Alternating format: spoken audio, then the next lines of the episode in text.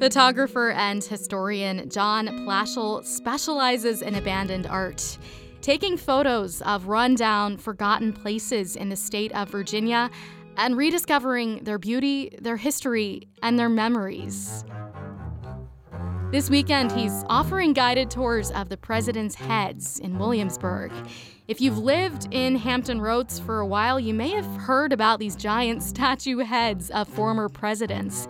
They used to be part of a formal ticketed park. Now they sit on private property in Croaker.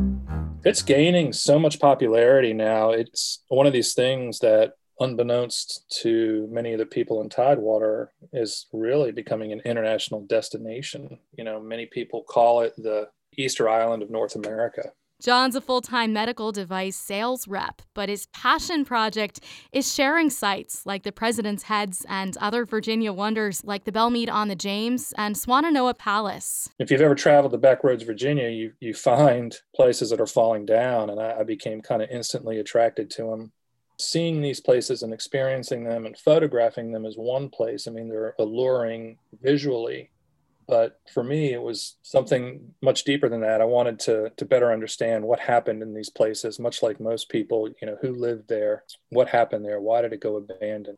Believe it or not, a lot of these homes, churches, schools, hospitals, you name it, they still have belongings in them. And when I'm saying this, I'm not talking about a stove here and a refrigerator here. I'm talking about fully furnished clothes, furniture, eyewear, prescription medicine, jewelry, TVs stuck in these time capsules, frozen in time and covered in dust.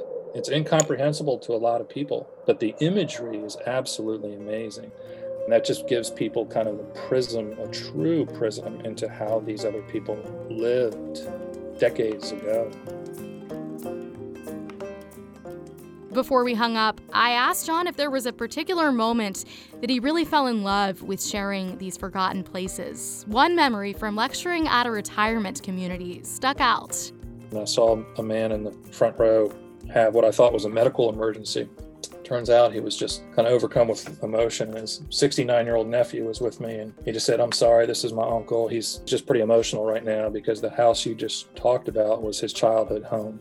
This gentleman, who was now 97, invited me after the conclusion of the presentation to the diner. I sat there with my iPhone and showed him all of the pictures of the interior that I took as he sat there and told me stories about when he was young living there. It's a really powerful thing to hear this, but more importantly, it was a beautiful thing to know that what started for me as a hobby of taking pictures that were falling down had kind of graduated into this beautiful opportunity to allow others to reminisce.